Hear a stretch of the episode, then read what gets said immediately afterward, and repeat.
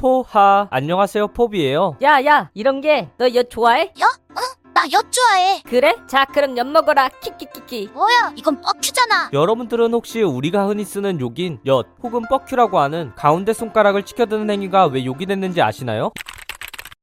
이 가운데 손가락 욕은 영국과 프랑스의 백년 전쟁 때 처음 쓰인 것으로 추정된다고 합니다. 당시 영국군의 주 무기가 English longbow라고 하는 활이었는데 이 활은 스코틀랜드와 영국 중북부 지방에서 많이 자라나는 yew tree라는 나무로 만든 것으로 팽창력이 좋아서 사정거리가 길고 타깃을 관통하는 관통력도 좋아서 프랑스군을 압도했다고 하는데요. 그래서 프랑스군은 영국군을 포로로 생포했을 때 나중에 활로 다시는 자기들을 공격하지 못하도록 영국군 궁수들이 활을 당길 때 쓰는 손가락인 가운데 손가락을 절단했다고 하죠. 손가락을 잘랐다고.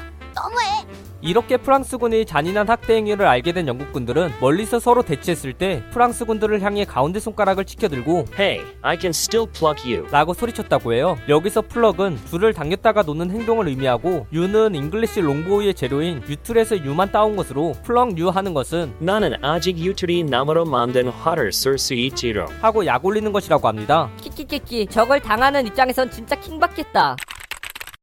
그리고 뻑큐와 비슷한 의미를 가진 우리나라의 욕인 엿의 유래는 1965년도에 중학생 신입생들이 중학교에 들어가기 위해 입학시험을 치렀는데 이때 문제로 엿을 만들기 위해 필요한 엿기름 대신 엿을 만들 수 있는 재료는 무엇인가 라고 물었다고 합니다. 여기서 정답은 아밀라제의 양명인 디아스타아제였다고 하는데요. 보기 중에 무즙도 있어서 무즙을 선택한 학생들은 오답으로 채점을 해버렸지만 이 무에도 디아스타아제가 들어있어서 무즙으로도 엿을 만들 수 있었다고 하는 겁니다. 아마 무즙을 선택한 학생들은 집에서 엄마가 무즙으로 엿을 만들었으니 까 자기가 본대로 선택을 했는데 틀렸다고 하니 집에 가서 엄마한테 잃은 거죠. 엄마, 무즙으로 엿 만들 수 있다고 했는데 틀렸대. 이 얘기를 들은 무즙 맘들이 집에서 무즙으로 엿을 만들어서 관련 기관을 찾아가 엿 먹어라. 무로 만든 무 엿 먹어라. 하면서 비아냥거리듯 시위하는 것이 엿이라는 단어가 상대방을 약올리는 욕이 됐다고 합니다.